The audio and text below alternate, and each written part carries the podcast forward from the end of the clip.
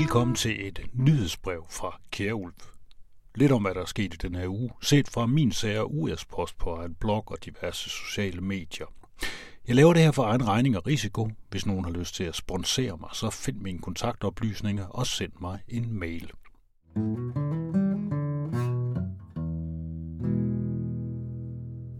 Verden er i dag består på mange måder af vilde rygter og konspiratorisk lignende informationer. Alt det, som vi som journalister ikke kan få bekræftet, men som vi alligevel fornemmer er en lille smule sandt, eller i hvert fald kunne være det. Dagens nyhedsbrev det kommer også primært til at handle om ting, jeg er nødt til at sige er fiktion. For hvis jeg ikke siger det, så risikerer jeg i princippet at få P E T eller Forsvars Efterretningstjeneste på nakken med paragraf et hundrede og ni i straffeloven i lommen. Den paragraf den kaldes også landsforræderparagrafen, og den siger i al fredsommelighed, at den som røber eller videregiver meddelelser om statens hemmelige underhandlinger, rådslagninger eller beslutninger i sager, hvorpå statens sikkerhed eller rettigheder i forhold til fremmede magter beror, eller som angår betydelige samfundsøkonomiske interesser over for udlandet, ja, de straffes med fængsel indtil tolv år. Så det vil jeg naturligvis ikke gøre det følgende, der som sagt er ren fiktion.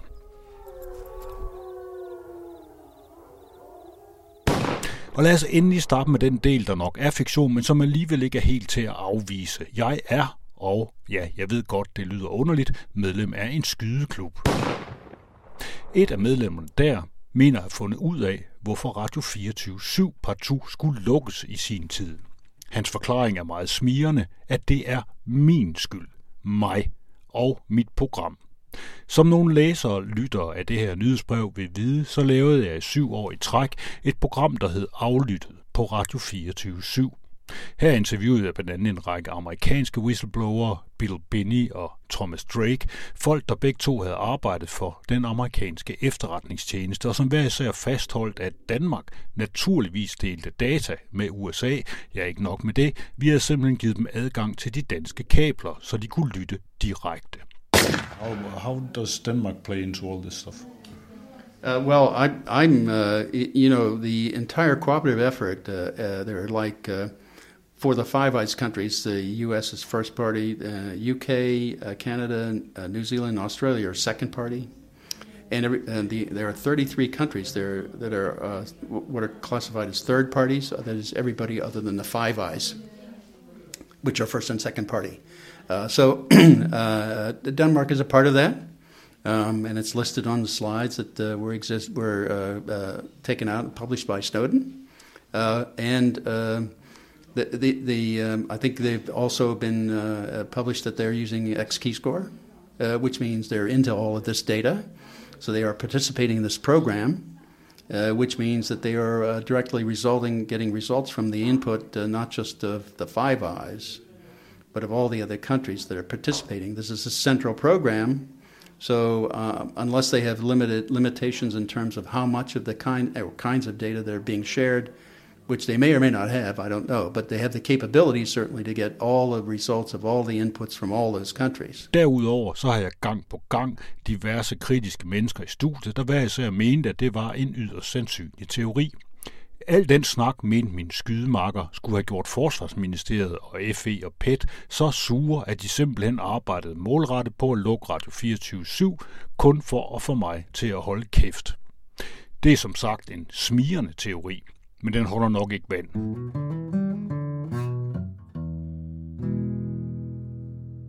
Masser af aviser, især Informationer, Danmarks Radio og T V to har nemlig også skrevet om det samme. Og selvom de har det hårdt, så er de jo ikke blevet lukket ned endnu. Men de skal nok til at passe på med at fortælle de her fiktionshistorier. Således så inviterede F E og P E T sig selv på besøg hos chefredaktørerne på Berlingske, Weekendavisen og Politikken, bare ligesom for at minde dem om netop paragraf et hundrede og ni i sidste uge. Det er nyt, og det bliver naturligvis taget meget ilde op. Det er opsigtsvækkende, og det er intimiderende. Der er ingen tvivl om, at netop dette også er hensigten. Jeg har aldrig været udsat for noget lignende, og man skal være meget speciel som avismand for ikke at opfatte det her som en trussel, sagde Weekendavisens Martin Krasnik. Men hvis man kan huske lidt længere tilbage end sidste uge, så er det imidlertid ikke første gang, det sker.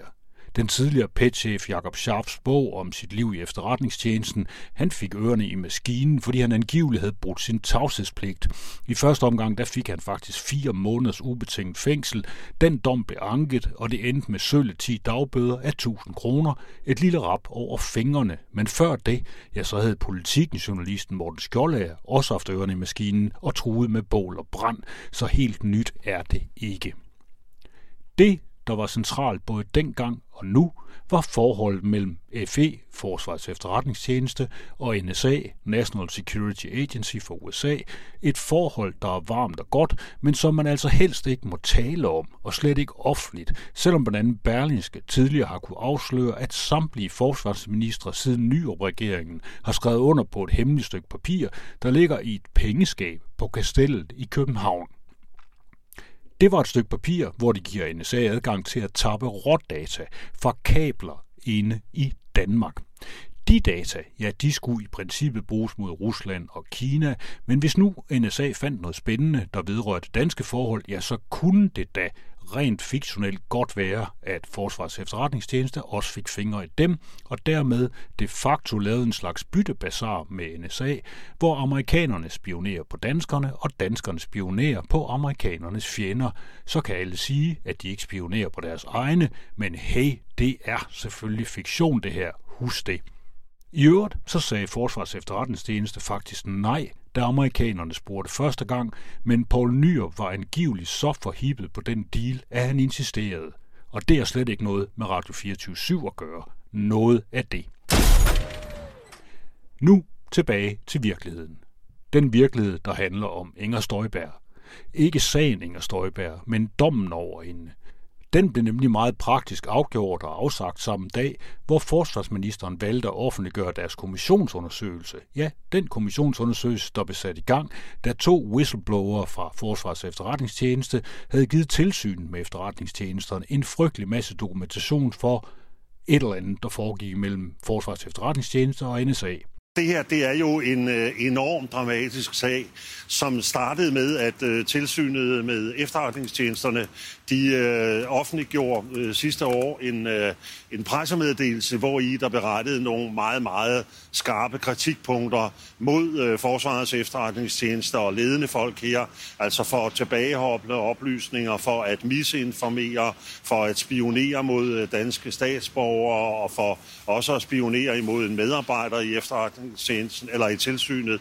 Så altså, man kan sige, at det var ekstremt øh, alvorlige kritikpunkter. Det førte til fire ringbind med materiale, som kun tilsyn med efterretningstjenesterne og den her kommission, nedsat af daværende forsvarsminister Trine Bramsen, har set. Men altså, resultatet af undersøgelseskommissionen om Forsvarets Efterretningstjeneste, de afgav beretningen til Justitsministeriet præcis samme dag, som Inger Støjbær blev idømt tres dages ubetinget fængsel. Og måske var det derfor, der ikke har været en helt stor fokus på resultatet af den her kommissionsundersøgelse, som godt nok heller ikke beskæftigede sig med alle de der ballader om N S A og F E. Næh, kommissionen afviste i stedet enhver kritik af de tre chefer fra F E, der var blevet hjemsendt, og mente endda, at det var en fuldkommen tilfældighed, at et medlem af tilsyn med efterretningstjenesterne havde fået sine data tjekket af Forsvarets Efterretningstjeneste. Og så, øh, øh, hvad sagde man, hjemsendte man de ledende medarbejdere, og det signal, det sendte til øh, amerikanerne, nemlig at departementschefen, Det, den tidligere der, chefen for efterretningstjenesten, den general, der havde stået for kontakten til Amerika, den fik jo alle hår til at rejse sig i den her sag. Og så begyndte den helt store fest, anført af tidligere forsvarsminister Claus Hjort Frederiksen fra Venstre, der alle de steder, han kunne komme i tanke om, krævede undskyldninger til F E's chefer og igen og igen understregede, at alt det, der var blevet fortalt undervejs i pressen, var alt for hemmeligt til, at vi borgerne skulle have noget som helst at vide om det. Nu vil jeg være forsigtig med, hvad jeg siger, og ellers må jeg risikere fængselsstraf, men jeg har været med til at orientere om, at den her aftale fandtes. Og jeg vil bare sige, at når vi taler om de her ting, så har vi meget stor nytte af at være allieret med N S A, sagde Claus Hjort i T V to-programmet Liberts, og han fortsatte, selv i et demokratisk samfund, så er der ting, der er så hemmelige, at vi ikke kan lægge det ud. Bramsen burde have dækket over tilsynets konklusioner, og det bliver endnu værre af, at hele ledelsen sættes fra bestillingen, sagde altså Claus Hjort Frederiksen. Om det er de samme ting, dem der er så hemmelige, at vi ikke kan lægge dem ud, det handler om, når Berlingske og Politikken så får besøg af efterretningstjenesterne. Det kan vi af gode grunde ikke vide noget om. Men vi kan stadig træde tilbage i fiktionens verden og undre os over de fire anholdelser i F E og P E T, der fandt sted en uge før alt det her begyndte. Og vi kan spekulere over, om det monstro var de der whistleblowere, der rød ind bag tremmer. Men altså, øh, tilbage bliver bare, at øh, selve sagens kerne er ikke egnet øh, til at sidde og drøfte øh, her i fjernsynet, eller øh, at du kan rende rundt og stille spørgsmål til, til justitsministeren. Og du ved jo i de her sager, du får ikke de der svar, for det må i sagens natur være fortroligt. I de sølle fire sider, som vi må se af undersøgelseskommissionens rapport, der står der ikke meget om N S A. Ikke mere end det her. Som anført har kommissionens undersøgelse blandt andet omhandlet et spørgsmål om mulig indhentning og videregivelse af oplysninger vedrørende danske statsborgere. Kommissionen har ved sin undersøgelse fundet ud af, at der ikke er grundlag for at antage, at F E generelt har indhentet og videregivet oplysninger om danske statsborgere i strid med loven. Udtrykket ikke grund til at antage, klinger utrolig velkendt i ørene på os, der beskæftigede os med forhold mellem F E og N S A igennem en hel del år. Det var præcis den samme formulering, Helle Thorning-Schmidt brugte, da hun var statsminister, dengang Information, der sjovt nok ikke haft besøg af F E eller P E T, i sin tid bragte Snowden-dokumenter, der beviste netop det her samarbejde. Det med, at der ikke er nogen grund til at antage, det er siden blevet gentaget af skiftende ministre, og nu af kommissionen. Men lyver de? Det kommer an på én ting, nemlig slutningen af sætningen i strid med loven. For det er det nok ikke.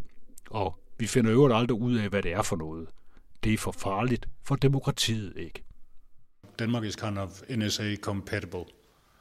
We have the software which wow, makes it... That's interesting you say that. See, part of this, when you say N S A compatible, wherever possible, N S A wants any platform or any access to be N S A compatible or N S A accessible. How is this going to be stopped? Well, this is partly it's, it's through the press. You know, it's interviews like this is to help inform the public about what their risks are, what's at stake, right? Wouldn't you want to trust your own before you trust a foreign entity? I mean, there's some really serious questions that need to be answered here. National Security Agency conducts worldwide surveillance, fax, phones, satellite communication. The only ones in the country, including the military, could possibly have anything like this. Why are they after me? I don't know, and I don't want to know. Here they come.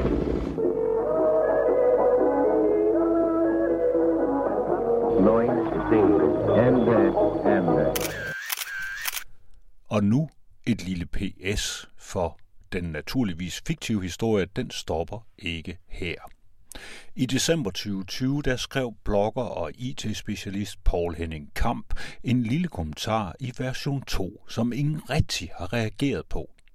Poul-Henning undrede sig over, at Microsoft pludselig og nærmest ud af det blå skulle bygge tre datacentre i Danmark. De skulle alle sammen ligge på Sjælland.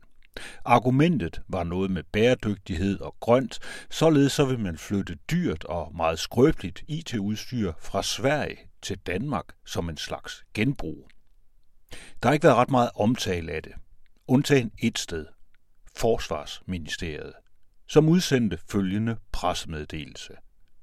Microsofts datacenterregion vil sikre forsvaret adgang til I T og datakapacitet, som vi ikke kan udvikle selv. Mange af de løsninger, vi er afhængige af i fremtiden, inklusive løsninger, der bygger på kunstig intelligens, kræver computerkraft, der kun er mulig ved brug af cloud-løsninger.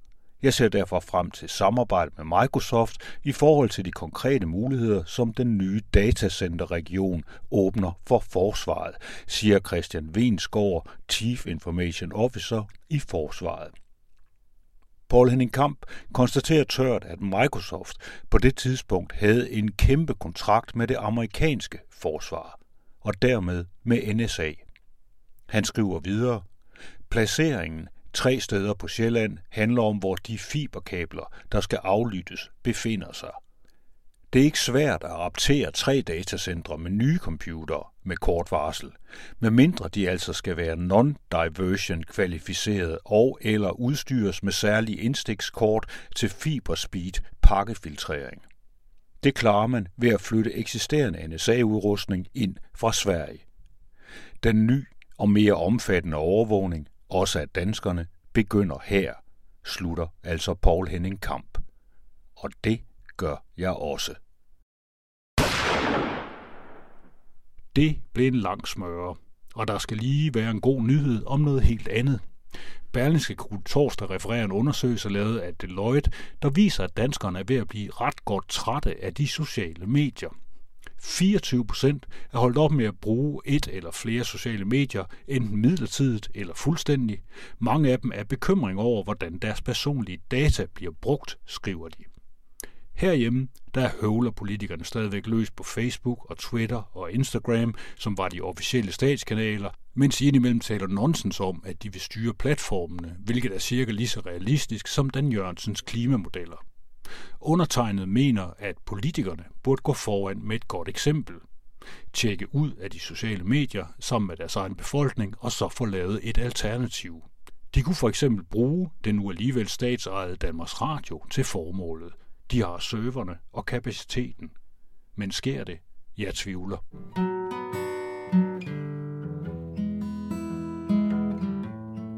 Det var, hvad jeg kunne nå at tale om i dag. Fiktivt og virkeligt smelter sammen med de her tider, hvor det hele mudres til i mit overinformerede hoved.